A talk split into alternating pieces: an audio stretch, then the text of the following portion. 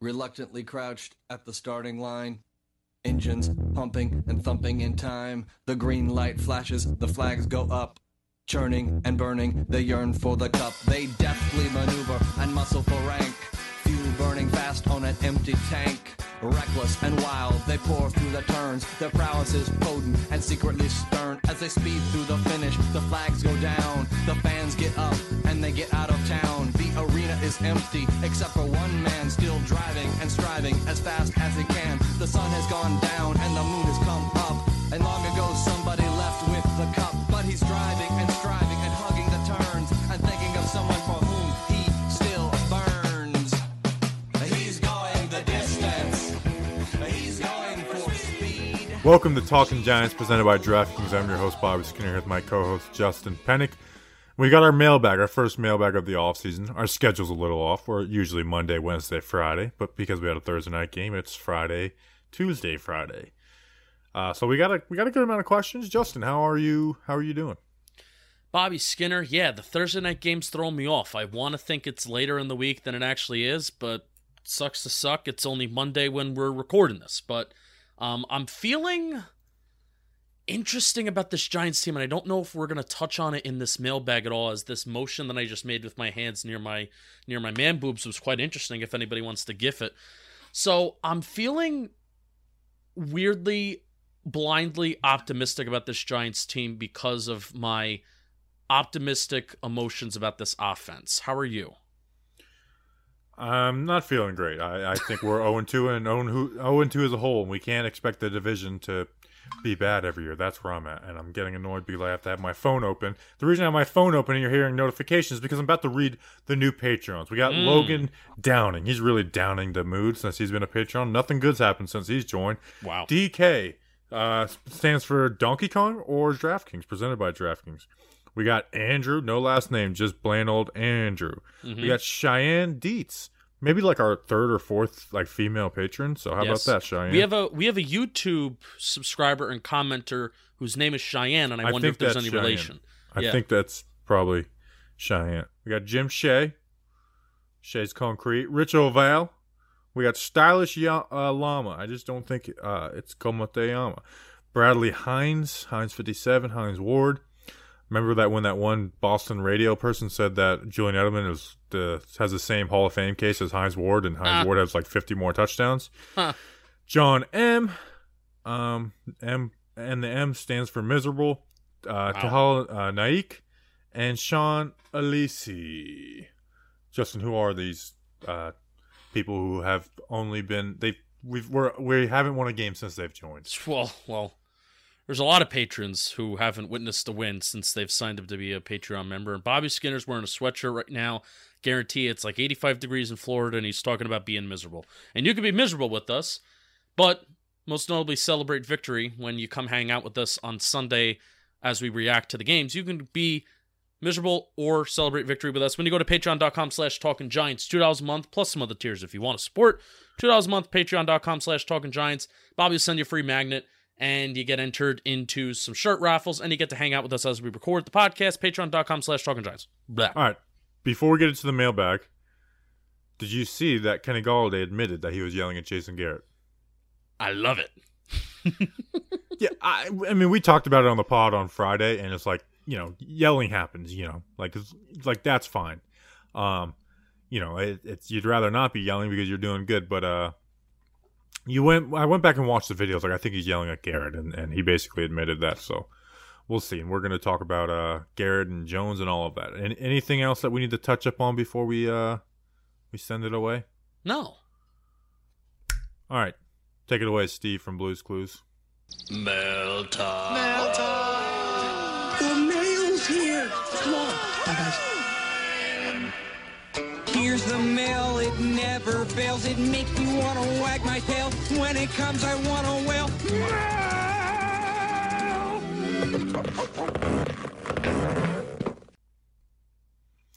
Thanks, Steve from Blues Clues, who became a Justin.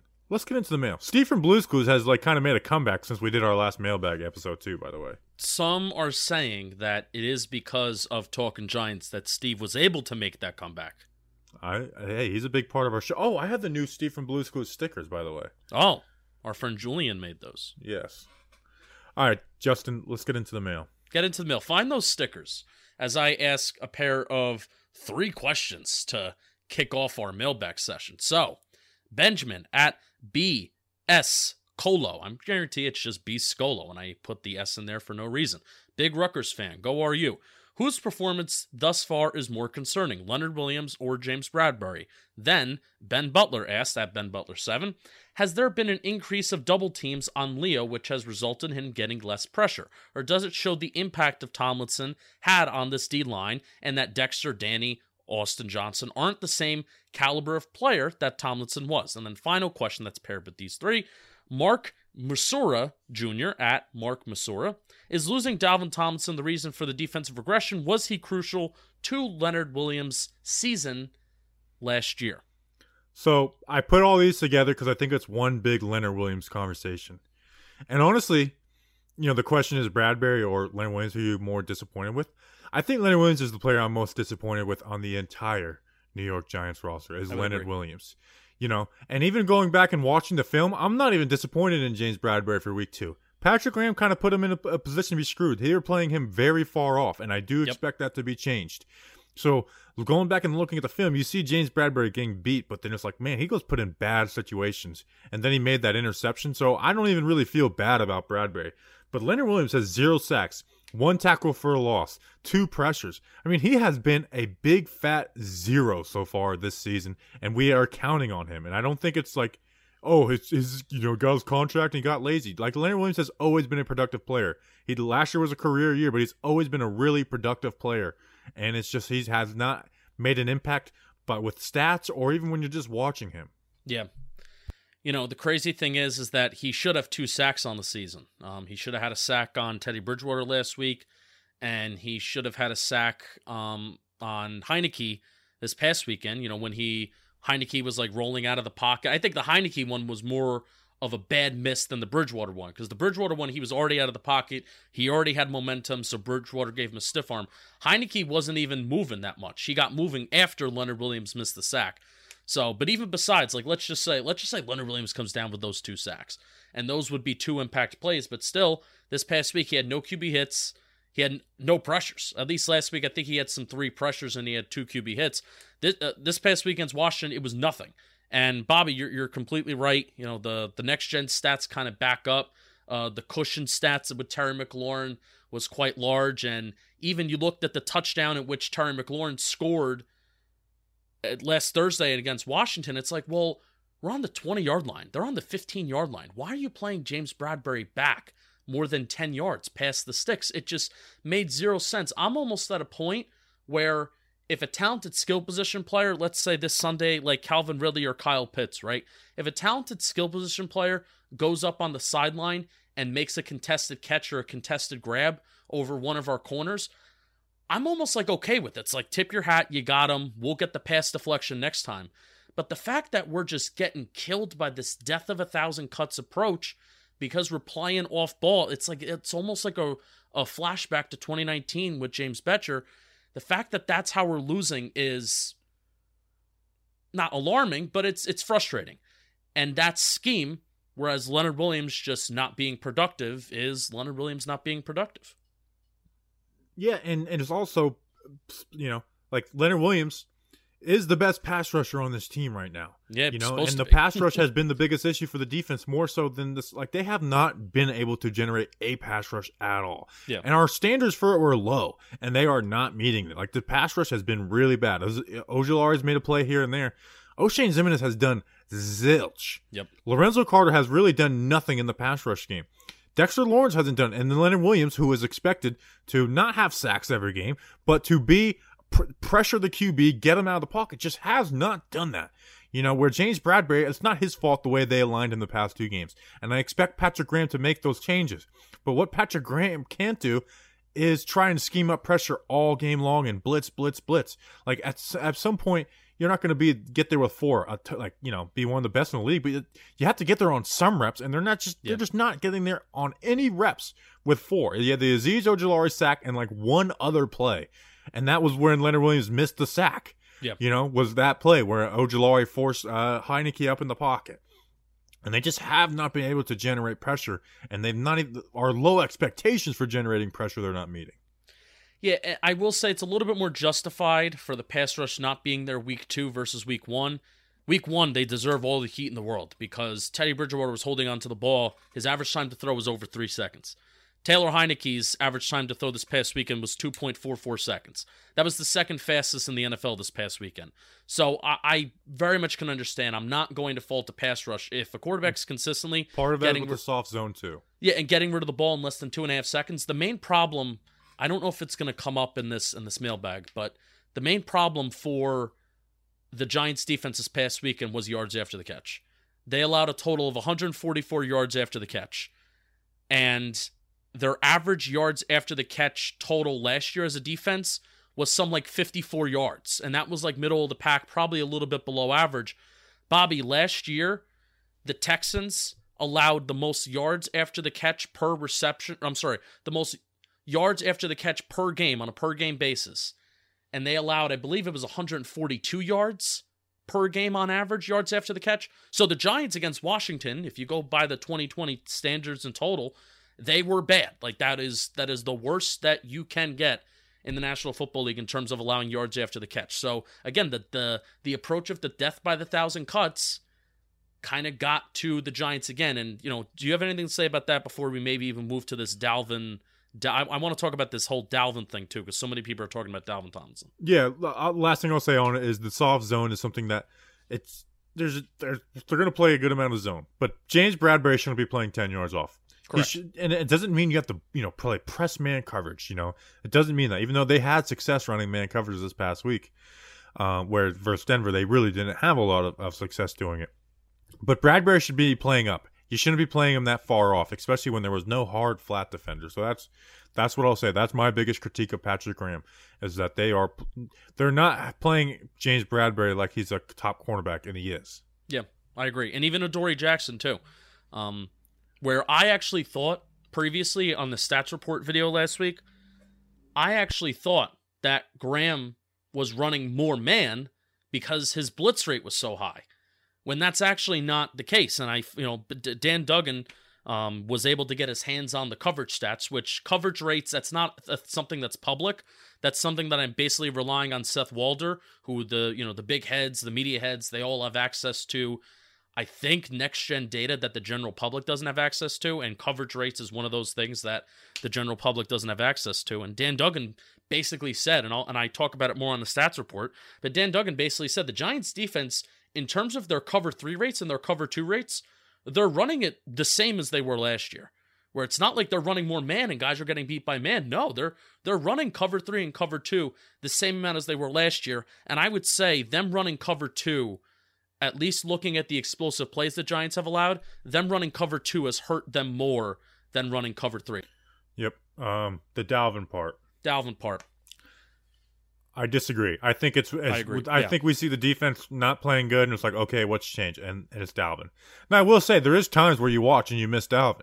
You know, Danny Shelton is, you know, he's not eating double teams the way that Danny Shelton can, and we always knew that he wasn't going to be able to pull off the athletic plays that Dalvin was. Where, you know, both those guys can start the pop on the O line and eat up those double teams, but Dalvin can finish those plays. We were never expecting Shelton to do that, but Shelton's like he's not being, he's not eating up those double teams. So you definitely there's times where you miss Dalvin, but um, I don't think it has any correlation to Leonard Williams. In fact, maybe I would even say B.J. Hill not being here might have more correlation to Leonard Williams than Dalvin because you know Yeah. B.J. Hill was that pass rushing defensive tackle.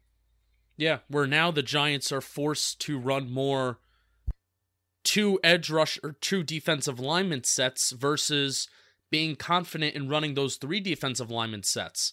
You know, they would run, Bobby, last year, they would run de- three defensive linemen sets a ton on third down because their interior defensive line room, it was stacked.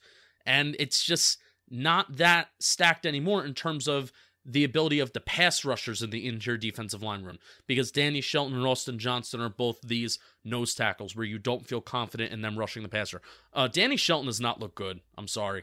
You know, I, I'm not. I'm not a film. I'm not a film buff, but You know, every time I watch him and every time my eyes on him, he's getting moved off the ball. I, I was never expecting him to be this athlete where he's making plays and he's making tackles for losses. But he should, he, even with how big he is, he's getting moved off the ball. And Austin Johnson has looked a world better than he has. I'm not happy with Danny Shelton. Yeah, me either. I mean, uh, he can turn it around, but he hasn't done what Yeah. we expected him to do. Right. But the errors on this defense, final point, the errors on this defense, it's because they're allowing yards after the catch, and the secondary that used to make plays on the football when the ball was in the air, and by the time it got to the skill position players and they would force an incompletion, those problems are not core they're they're not as a result of losing Dalvin Tomlinson. They're Right, not getting right. killed in the run game, you know, and Taylor Heinicke got rid of the ball in 2.44 seconds week 2. And Dalvin Tomlinson was never uh, racking up pressures, racking up QB hits, racking up sacks. The- I mean, we the- looked up the numbers. Almost all of Leonard Williams' sacks came with like Dalvin Tomlinson off the field. Correct. I think like two or three came with Dalvin on the field. correct. All right. All right, week two of football is in the books, and now it's time to review the tape and get ready. We've been reviewing the tape. Get ready for week three with DraftKings Sportsbook, an official sports betting partner of the NFL. To kick off another action packed week, DraftKings is giving new customers $150 instantly when they bet $1 on any football game. Listen up because you don't want to miss this. Head to DraftKings Sportsbook app now and place a bet of $1 on any week uh, one game to receive $150 in free bets instantly. And sportsbooks that are not available in your state, DraftKings still has huge cash prizes up for grabs all season long with their daily fantasy contests. DraftKings is giving all new customers a free shot at millions of dollars in total prizes with their first deposit. Download the DraftKings Sportsbook app now and use promo code JOHNBOY to receive $150 in free bets when you place a $1 bet on any football game. That's promo code JOHNBOY this week at DraftKings Sportsbook, an official sports betting partner of the NFL. Must be 21 or older, New Jersey, Indiana, or Pennsylvania only. New customers only, minimum $5 deposit and $1 wager required. One per customer. Restrictions apply. See DraftKings.com slash sports for details. Gambling problem? Call 1-800-GAMBLER or in Indiana 1-800-9 with it. All right, next question. Yeah, all right. So for all those people that were getting mad at us that we don't talk about the defense enough because this is an offensive league, you can suck it because we just spent 15 minutes on it. Suck it. All right, Louis A.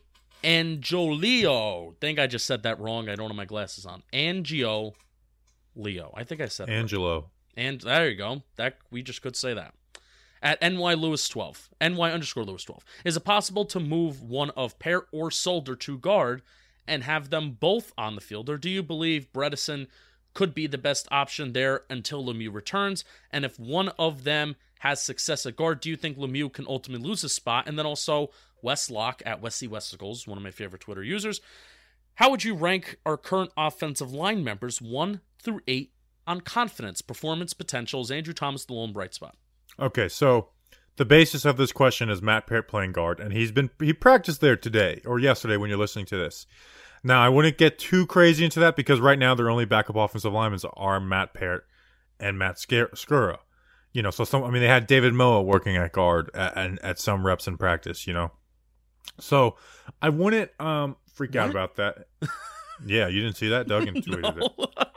Um, Solder, Moe's a David a defensive lineman. For those who don't know, Yeah, Solder, absolutely not. And then Shane Lemieux in this question. I think Shane Lemieux's done for the year. no, Everything's pointing to it without like them trying. It seems like he's done for the year. Um, which sucks because he was he was he looked improved in the twenty snaps that he got to start the season. So Parrott moving to guard. I think he should start at right tackle. But I don't think it's that crazy. And he did it a little bit at UConn. You know, uh, Clapback Sports. You know, to, uh, pu- uh, you know, like pointed out, like he played a little bit of guard when he first went to UConn. He doesn't struggle with bull rushes, you know, and his biggest issue is opening up his hips. He doesn't really have to deal with that at the guard spot as Yeah. a pass rusher. And once he's locked on guys, like he's like he's beautiful. It's that it's just that initial punch opening the hips, but once like Matt Parrott is in front of you and has his hands on you, it's good. And you're like, well, he doesn't punch great. Well, guess what? You don't have to have the greatest punch at guard, and his arms are so long that it would make up for it compared to uh, to other guys. You say, well, stronger defensive tackles could get into him and bull rush him, maybe. But I like I wouldn't really like really the only thing you could say against it would be the frame, which is like that's just a big frame than guard. But I also remember people like telling us, no, Nick Gates cannot play center because of you know he's six foot five and a half or six six. Like so, I would think he should start at right tackle, you know. But like, I kind of would be intrigued of it as a pass blocker. And honestly, as a run blocker, like Matt Parrott's an improvement over Nate Solder, and he might be a better run blocker than Ben Bredeson too. He won't be better than a guy like Shane Lemieux or Will Hernandez, but like I don't know. I don't think it's the worst thing in the world. Like I'm kind of intrigued by it. Yeah, especially because he's an athlete.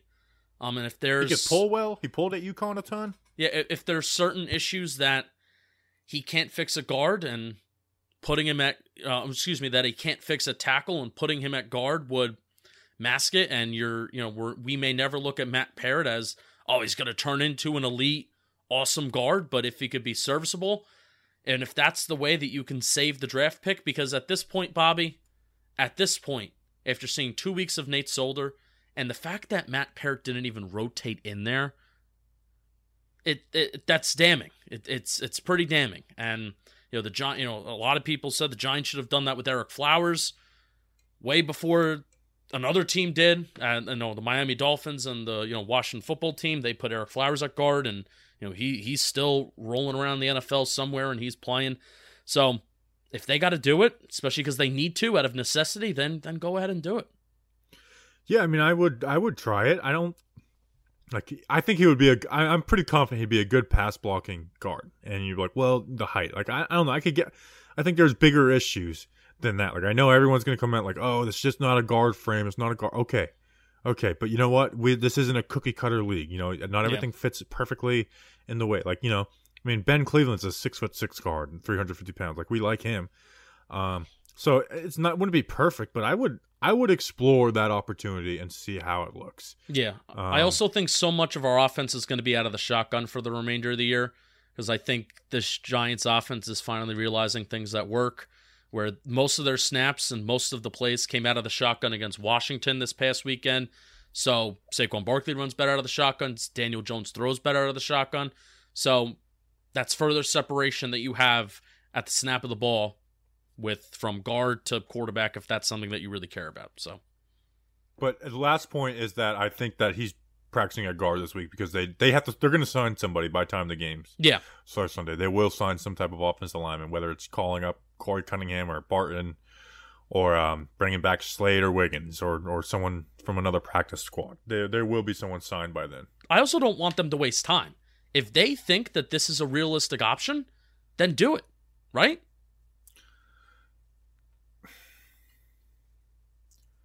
He hasn't he's I mean he hasn't practiced at guard in the NFL until t- yesterday.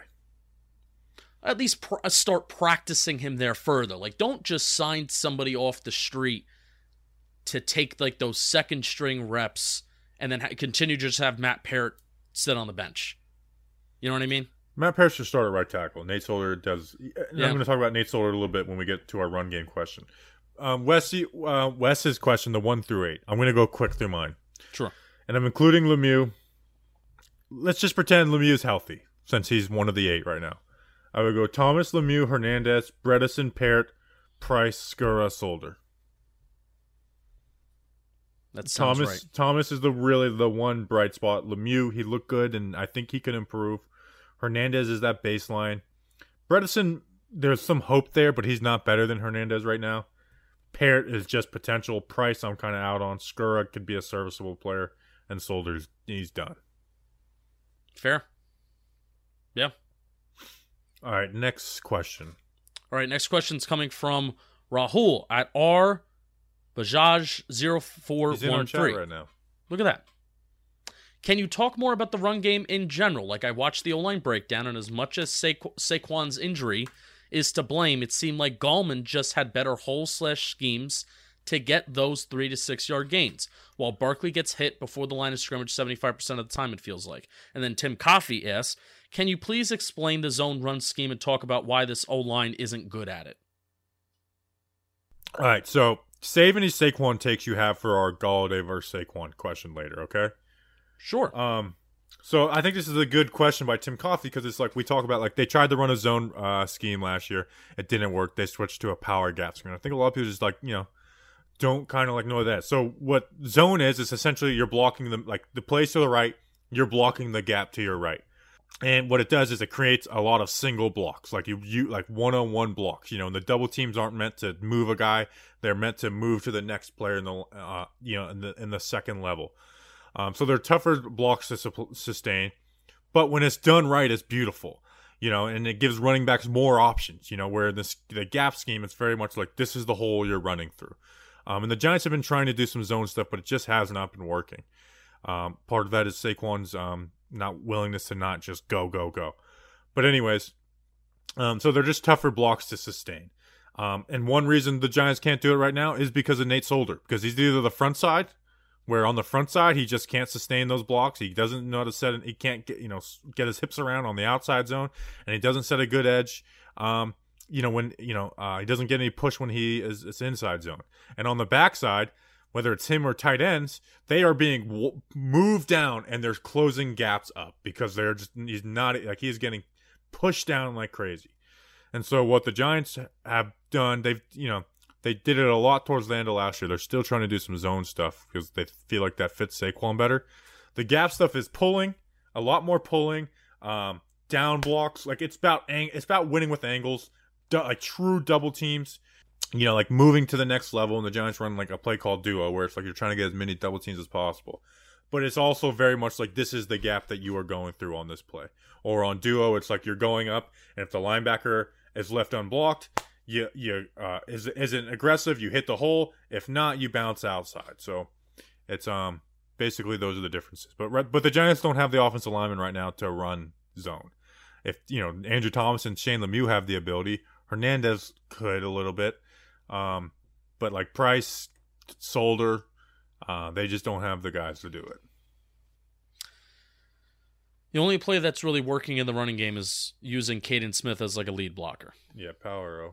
That's that's the only it's the only play that's working. Yeah, it's where they pull and they trap one the defensive end and then have Kaden Smith as as a lead blocker. It's, you know, as that fullback role. Yeah. because they're not really using Penny as a fullback at all in this year. They're so far.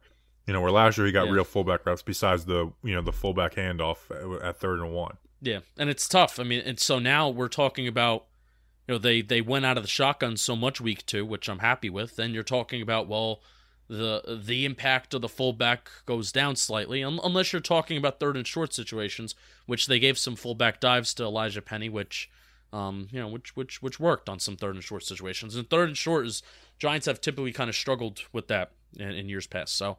Um, Saquon actually had an efficient game, which uh, I, I I guess I'll, I'll I'll save that.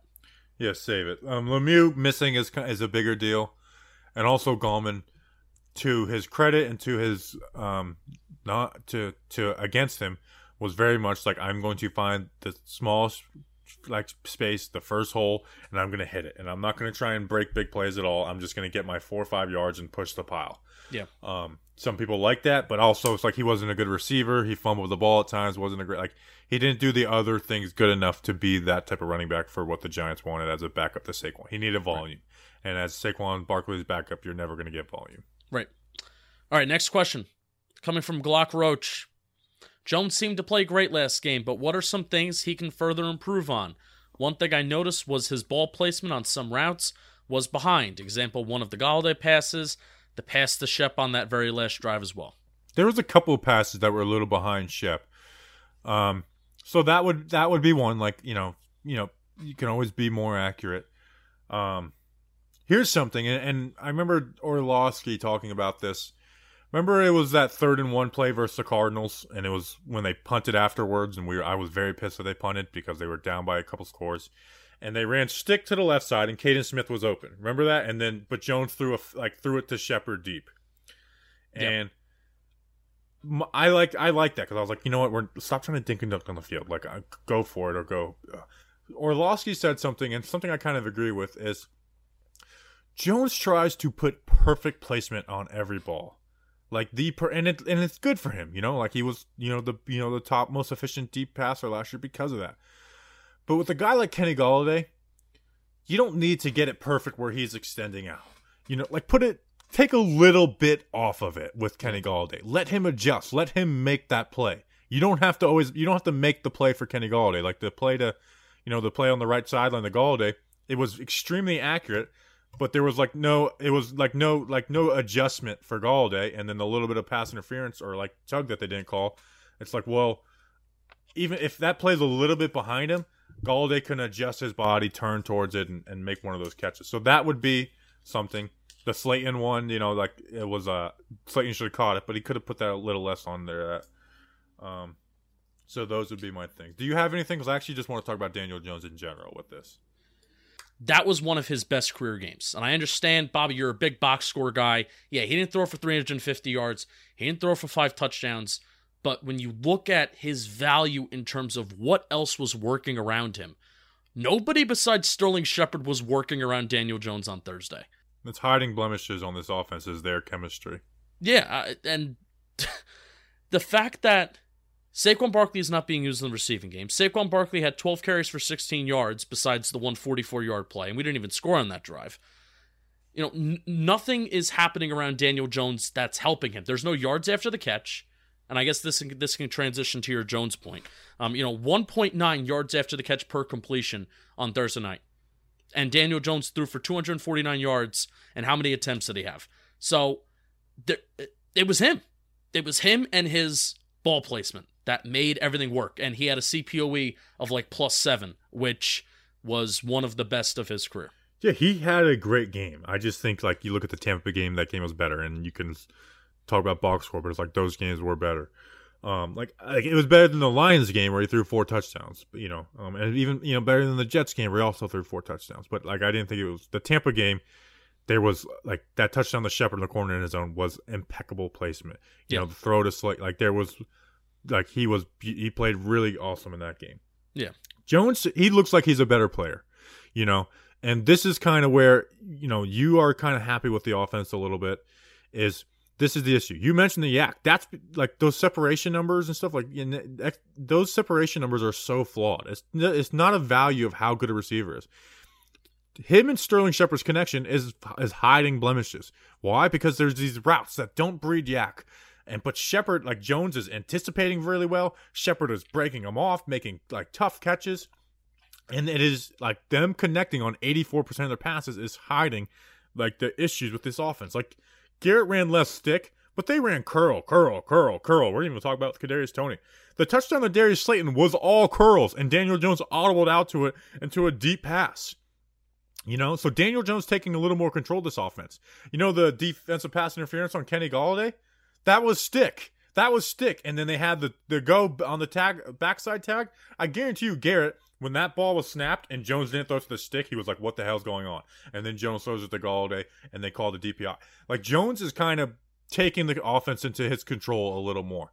You know, where he's like, I uh, you know, like this, there's stuff that's not working, you know, and you saw some of the issues when they ran the all curls and stuff like that is not an efficient offense. Now, Jones played well and he completed a lot of those passes, but you can't expect him to be perfectly timed every single week. But he is getting better. He's manipulating the pocket better. I think now that Andrew Thomas has been good, he's a lot better at manipulating the pocket when his front side is bad compared to his play. Like, if you put Andrew Thomas at right tackle and Nate Solder at left tackle, I think Daniel Jones looks a lot worse right now. Um, you know, he is. He seemed to be, you know, taking control of the offense a little more. So he looks good. I think he's a better player, which means this offense it will be better than last year and will score Yep. more points. But at the same, like it's there's still the same offensive issues in this game. Like awesome that they added more read option and stuff like that. Like good on that. There was more stuff that was good. Um, but at the same time, it's like there's a lot of the ugly head, like the the ugliness of this offense is still there. You know, they didn't totally change the offense last week. I mean, you're you're talking about why this offense is cap is is at average and not above average. Where even though through the first two weeks of the season they've been an above average offense in terms of how they've moved the ball. You know, they're not putting up over thirty points.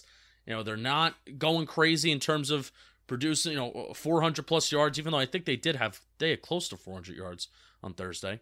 Um, so they're not going crazy, but you just outlined why this offense is going to be average at best and why at least in theory why the offense being average and the offense being like they were on Thursday why that should lead to a winning Giants team but it's this defense that is the the the gray cloud over everybody right now and that that's not a My issue not is a, I'm not happy with average though. Like I want Daniel Jones to be great, and he can't be great in this offense. No, he can't. But really, why can't we continue to expect Daniel Jones to not be perfect? Because we you already did outline he's gonna throw throws. interceptions this year. You know, but also why not expect Daniel Jones to be what Tony Romo was for that Cowboy offense. And I'm not saying Daniel Jones is going to be Tony, Tony Romo, because Tony Romo was magnificent. But why not expect that same type of performance where Jones is taking over the offense? Because we saw it pre injury, and I've, I said this over the offseason, that week 6 to 12 stretch where the Giants offense was working their way up to average, and then boom, he gets hurt during that Cincinnati game right off the bye, and it kind of ruined any momentum that the offense had. But why not expect Daniel Jones to get better, to manipulate the pocket better with better protection on his blind side, and be a dude? Like th- I do. th- that's I not do a- expect that. But you're you're you're almost painting it and you're making it sound like it's a bad thing. But it's like no, that's a good thing. Like we should expect the quarterback to do that. Because there's a fixable issue to make it better than that. Right, but we can't do that. An And, there's season no fixable issue. why I'm so okay with it and why I'm so like invested in all right, Jones, just do it, bud. You got to put the team on your back because I the time to do that was January to fire Jason Garrett I know, and I not now. You I know? know, I know. It's just, I, it's frustrating. I know it is. I know it is. All right, let me read this ad and then we'll then we'll get then we'll kind of go through some of these other questions. So, autumn is in the air, the pumpkins are in the patch, and our friends at Manscaped they are here to make sure you don't carve your pumpkins when you're grooming, if you know what I'm saying. Ball joke. Make sure you're keeping things fresh this fall with the leaders in male grooming and their brand new fourth generation performance package. Boys and ladies, if you're listening, if you wanna get your guys a Halloween gift. Going to see that movie. Can't wait. Halloween Kills. Get ready for a cuffing season like no other. Ready to take the leap into fall with Manscaped? Question mark. Join the 2 million men worldwide using Manscaped by going to manscaped.com for 20% off plus free shipping with the code GIANTS. The brand new performance package 4.0 includes the lawnmower 4.0. If you're looking to cozy up this fall, this trimmer is essential. Their fourth generation trimmer. They feature a cutting edge ceramic blade to reduce grooming accidents thanks to their advanced skin safe technology. Nobody likes nicks, cuts, or anything. It also gives you the ability to turn 4000K LED spotlight on and off when needed for a more precise shave. Plus, it's waterproof, Bobby Skinner. Manscaped even threw in two free gifts to their Performance Package 4.0 Manscaped, Boxers, and the Shed Travel Bag. They'll get you comfy on the way home and on the go this season. So get 20% off plus free shipping with the code GIANTS at manscaped.com. That's 20% off plus free shipping with the code GIANTS at manscaped.com. Make your balls a priority this fall. Choose Manscaped. Your balls will thank you. That is 20% off plus free shipping with the code GIANTS at manscaped.com. Thank you to Manscaped. All right, next question. Next question. Chris at Chris Kennedy underscore 25. In these first two games, what player outside of Andrew Thomas and Sterling Shepard has impressed you guys the most? We'll answer that part first, and then I'll say the second part. Besides Daniel Jones, now I know he got beat on a big play on on Thursday, but that is, you know, that's some of the downfalls of man coverage when you don't get pressure. Tae Crowder looks like the clear inside linebacker next, uh, number two next to Blake Martinez. He's playing fast. He looks stronger. Um, and there's being more asked of him. You know, the Giants are playing a lot less plus one boxes this year because they're doing the two high safety stuff more so. They're rolling down out of it and maybe playing some cover three, but like their fronts are a lot less, and that asks more out of your linebackers. And it maybe and it's why Blake Martinez hasn't looked as dominant as he did last year, because there's being a lot more asked out of those guys. So Tae Crowder would be one, and then on offense, Kaden Smith. Kaden Smith, you know, they used him in the passing game more than flat routes, and you saw like he caught a pass on four verts and 21 yards. And as a blocker, you see all the big plays, and they're they're usually sprung by Kaden Smith. So I think Kaden Smith has uh, looked really good. Yeah, Kaden Smith is a phenomenal blocker. Um, he should be used in the receiving game more. And then when Evan Engram comes back, we'll we involve him more? Since the first two games our tight ends haven't been thrown to, or is that just Garrett's scheme? I do think that the way Kaden Smith caught that ball on a crossing route last week, and even Kyle Rudolph catching a ball in the intermediate part, well, not really, it was past the sticks. Kyle Rudolph catching a ball in the middle of the field past the sticks, lining those guys up as wide receivers. I think Evan, we should do the same thing with Evan Engram. Like none of this stick stuff, hands in the ground for Evan Engram. Every play, he should just be lined up out wide. Every play. Give him crossers. We don't run freaking crossers. It pisses me off so bad. Give We did it Evan with Engram crossing Smith. routes. Did it with Kaden Smith, and it was a big play. So Um, there you go. So yeah. All right. Next. Next question. Next two questions. Sign Bortles. Oh, okay. What's more likely against Atlanta? A Saquon Barkley breakout game or a Kenny Golladay breakout game? And then Danny Pendergast asked, who will have a bigger day against the Falcons, Saquon or Kenny Golladay? My co- my answer is easily Kenny Golladay. I mean, he I had six agree. catches, 114 yards versus Atlanta last year. Can I say something? I'm not disappointed with Golladay really so far. You know, like week one, the usage was bad, but this past week, I wasn't too mad about it. I it could have been more. There was one time, you know, I, I outlined in the film review where Daniel Jones should have thrown the ball to him, not in that final drive of the game, second to last drive of the game, where people were like, "Well, look, he's open on the backside." It's like, yeah, but that's not part of his read. Um, you know, and that's the issue with all curls is that you're not reading the you're not reading uh, going through progressions. You're reading the defense pre-snap, picking a side, and going. Anyways, he had eight targets in the last game, and if nine if you cl- included defensive pass interference. One was on that right sideline where he didn't catch it, and he had another drop on the RPO in uh, in the red zone.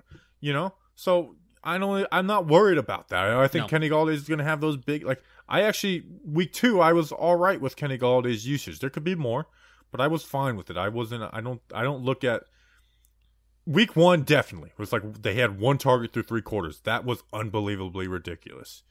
Um, Yeah. But this past week, I was fine with the way that he was used, and it Yeah. helped. And it helps, And it's helping out Darius Slayton, something we talked about. Now Slayton's had some drop issues, but just as far as like getting open and making big plays, Slayton's been that guy. He, I mean, he should have.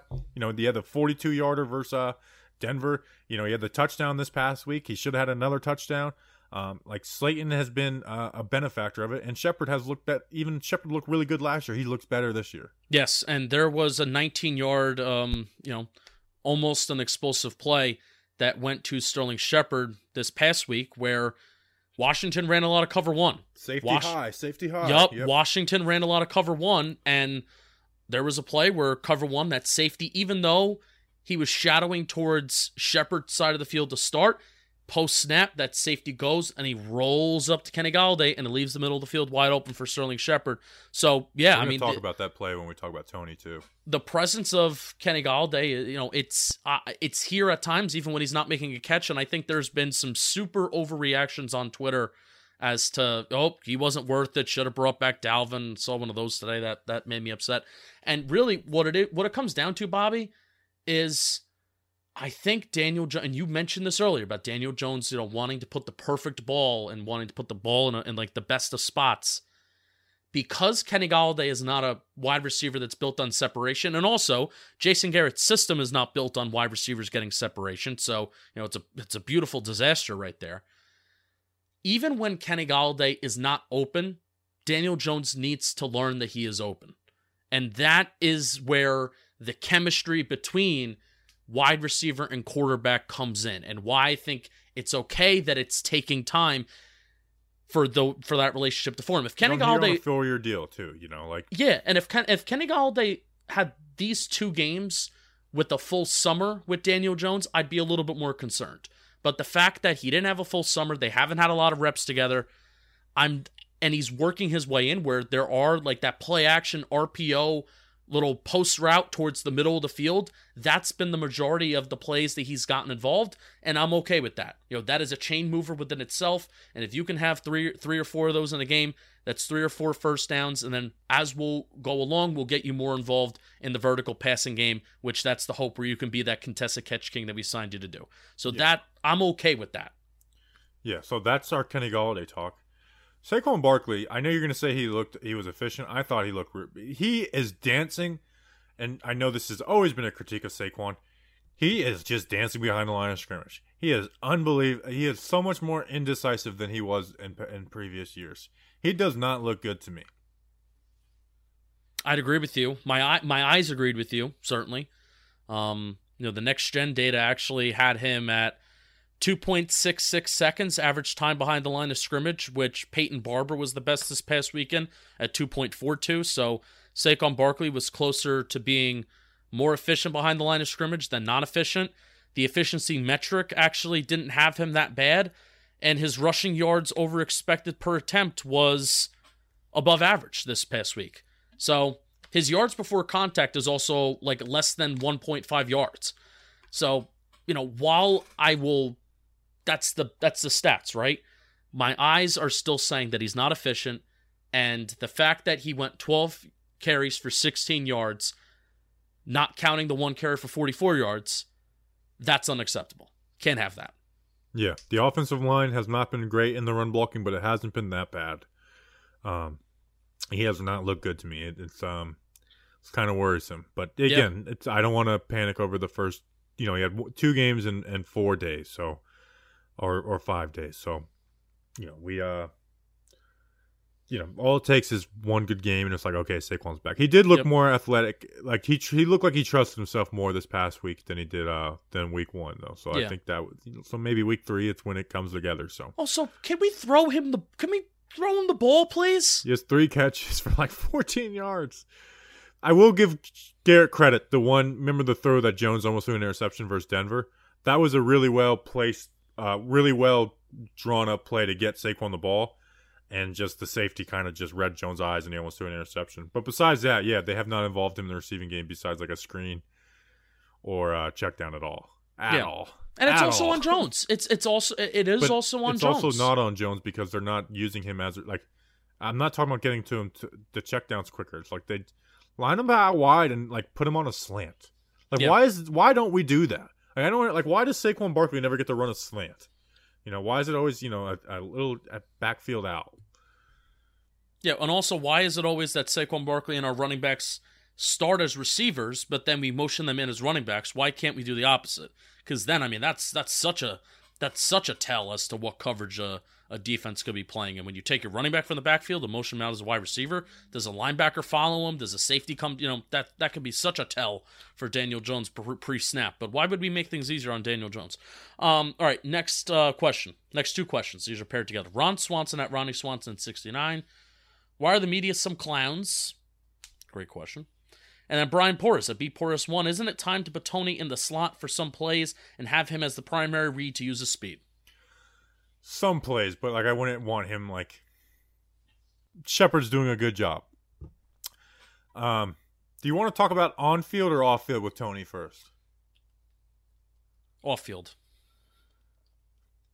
Because that because that paints a better picture as to maybe what's going on on the field, which is nothing. I it's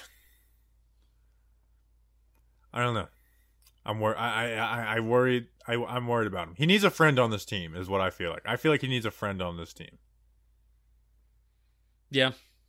Um how how can you not think at this point that something may or may not be happening? How, how Well, can you not upset think that? with the, he's he's literally like you know the story that Rosenblatt wrote was was accurate that he is frustrated with the Giants, and I get that, but it's like it's being voiced through you know whoever to the media. Um, I don't know. It's just it's it it hasn't been a very bad start, you know, and now it's trickling into the season.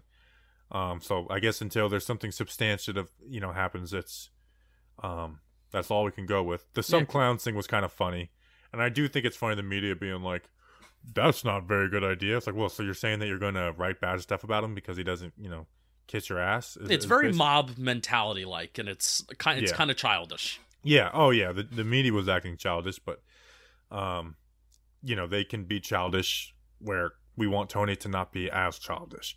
Um, but at the same time, the way they're using him on the field, I would be frustrated too if I was him. They played him for 19 reps, which I'm not going to be mad with the use, like the total amount of reps he plays. Which 19, if if you told me he plays 19 reps, I'm like, two thumbs up, cool. Nine of them are run plays. Oh, So no, you know, nose usage. Five of them were curl routes, which for a guy who's a timing receive, not a timing receiver, and, and you, a, a route that you need a ton of timing for, it's kind of useless. You know, the curls are still there, and then he had two clear out goes, which is you know he's not really he's not an option unless he's just uncovered. You know, he's just clearing out, which you know that's fine. And there was a dig, which was it was I like that. Jones didn't get to him, but I like that and then they use him on one drag route and they had Shepard on a crosser and it led to that Shepard 19 yard catch and if the linebacker sagged with Shepard Toney would have like Toney could have had a catch on that play even and gotten yak that's the way to use him don't use him the way you use Sterling like the way they like if they, if you ask him to do what Sterling Shepard does right now it would be a disaster because Jones and Shepard are on another level right now. They know when exactly a guy's breaking. Jones is anticipating throws. Like they are making some tough ass throws and catches to each other.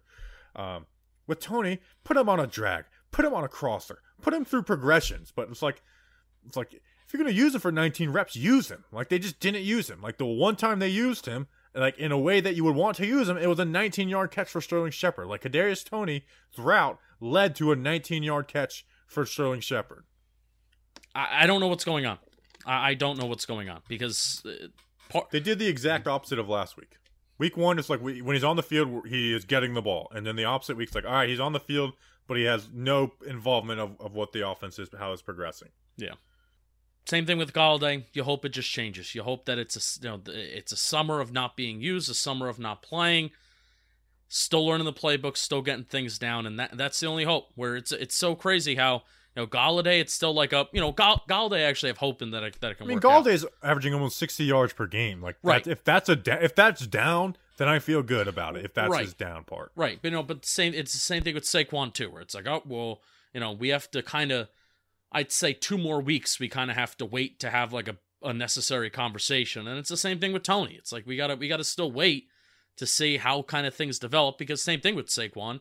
If Toney has a big play touchdown, then it's like, oh well, we're all right, we're cool, and he can. Like, that's the Yeah. thing is like he can. but they're not Like- letting him. Yeah, Yeah, and so it's just it's like use him and don't like it, it doesn't have to be all or nothing, you know. So it's, it's like it's like they he wasn't even like an uh, effective distraction. Like it's I guess if they want if you're just talking about them accounting for him being on the field, he's a distraction. But like what he was doing wasn't being used that way. So actually use him, get him involved, you know, and not just like manufacture touches. Have him in you know second in a progression on a play, not Yeah. fifth and uh and and and, and make him ha- like you know use it. He was drafted 20th overall for a reason. I I refuse to believe that this Giants team that had expectations to win now, that desperately needed edge, drafted Kadarius Toney to store him for a year. I just don't believe that. They may, now maybe that's what you think should happen, but the Giants did not draft him 20th overall to not play him this year. no, you don't you don't do that for any first round pick, really. Yeah. You shouldn't. uh, Bobby, why don't you? Uh, I'm pulling to you this episode. Why don't you I- read actually, the last hold on a second. Hold on a second. A simple Oh! game Oh, pfft. of matching answers to trivia questions. What am I, what am I talking about, guys? I'm talking about the match five trivia game. I got five on it. You know the five gum, like you got five. Comes with 320 ca- uh, game cards with many different topics, so it's fun for anyone and everyone. You don't even have to be smart. You could be a dummy and play this game, honestly. So it's like five percent of our audience is probably dumb, right, Justin? I'm I'm one of those five percent. Yeah. So like I think five percent of our audience is dumb, and sometimes it's like, you know what, this ad read's probably not for you. This one is for you. Some of the cards have sports oriented questions like name the best five pitchers of all time or name the five best wide receivers of, of all time. This game creates fun discuss- discussions and friendly disagreements. Or unfriendly disagreements if you're like that type of family. It only takes three to play and there is no limit. Save 50% off your order now when you use the coupon code JOHNBOY. Get your copy of Match 5 Trivia a game by going to match5trivia.com and it's match the number 5 then trivia.com and save 15% uh, by entering code JOHNBOY. All right, let's let's finish this mailbag up. Yeah, let's finish it up. All right. So, second to last question. Coming from Brian Walsh at bwalsh06. How much longer until we see Quincy Roche in the pass rush rotation? I mean, here was the inactives from last week. It was Evan Engram, Collin Johnson, Josh Jackson, Sam Beal. Why are we only running with like three outside corners? Justin Hilliard, Cam Brown, Quincy Roche. Um, why is Cullen Gillespie activated when Nate Ebner's on the team? They both play a ton of special teams. Like they're using both of them, you know. Um, when Cam Brown comes back, if Cam Brown comes back, which can't believe we're talking special teams again. If Cam Brown comes back, Cullen Gillespie should be inactive, and then they should activate Quincy Roche. Um, I think Roche Johnson and Hilliard are part of just like they were brand new to the team, you know. Um, but here's what I'll say is now because you remember we did that segment in the offseason, like making the case for every outside linebacker to you know start. Yes. It seems like they've all made the case for them not to play. Like Ifeadi Odenigbo's gone. Oshane Ximines has been a zero. Um, Azeez Ojulari has been the the best out of all of them, but it's like you know there's been it's you know he hasn't like been uh, like a consistent player. Lorenzo Carter has really added nothing as a pass rusher. He's had some good plays in the run. Um, and then I mean who uh, you know Carter Coughlin got moved to inside linebacker. Maybe even Carter Coughlin should be in the rotation. So yeah, I would give Roche. Yeah. I probably I would give Roche the opportunity to take Oshane Ximines's snaps. I agree. I agree. And possibly if Carter Coughlin's only going to play like four or five snaps as an interior linebacker, then he should be playing more snaps as an edge rusher. Yeah, he's just that goes small. without saying. Um, Oh well, but if Carter Coughlin never switched to inside linebacker, would you be calling for him to play? if we had zero edge production, then maybe. Like we have zero edge production right now. Yeah, yeah, that's fair. All right, next question. Mark Reynolds, final one. I believe this is the final one. Yes. Mark Reynolds at R underscore Reynolds. If Gettleman makes one trade for another piece before the deadline, what position would you hope it would be? This is a pretty easy question, right? Guard, another guard, another Guard interior edge? offensive lineman. Guard or yeah, edge? edge, edge. If we were like, yeah, that's actually edge, because you could see a good edge rush. I mean, like a Marcus Golden type. Yeah, Honestly. we should trade for Marcus Golden. I mean, he's buried. He, he's kind of the third guy on that depth chart between Chandler Jones and Haason Reddick. I think is still there, right? yeah, So yeah, Marcus Golden's third on that depth chart. He deserves some more snaps. Maybe he should be a giant, Bobby Skinner. uh, um, well, um, Marcus Golden would hate. I, I have a. I have a feeling. I have a feeling. I, I from. I didn't hear anything, but I have a feeling that Marcus Golden would hate if that happened. well, yeah, of course, it was the team that didn't play him, and he got, mo- yeah, that that have. The team that didn't pay him, didn't play him, and then traded him. Yeah, yeah. That that I mean that just would never happen. Um, you know, we, we, yeah, edge. If there was an edge out there, yeah, that would be it. It's like if we're trying to actually make the playoffs, if we're trying to just survive, guard. Fair. Fair. All right, that's the show. We'll be back on Friday for our preview of the Falcons game. Go Falcons! Ooh. My my high school uh, mascot was the Falcons. How about that? I have a question. We have some time. We're not running very long. Um, you said that if the New York Football Giants lost their football game on Thursday night, that you would be retiring seventy-seven to nothing.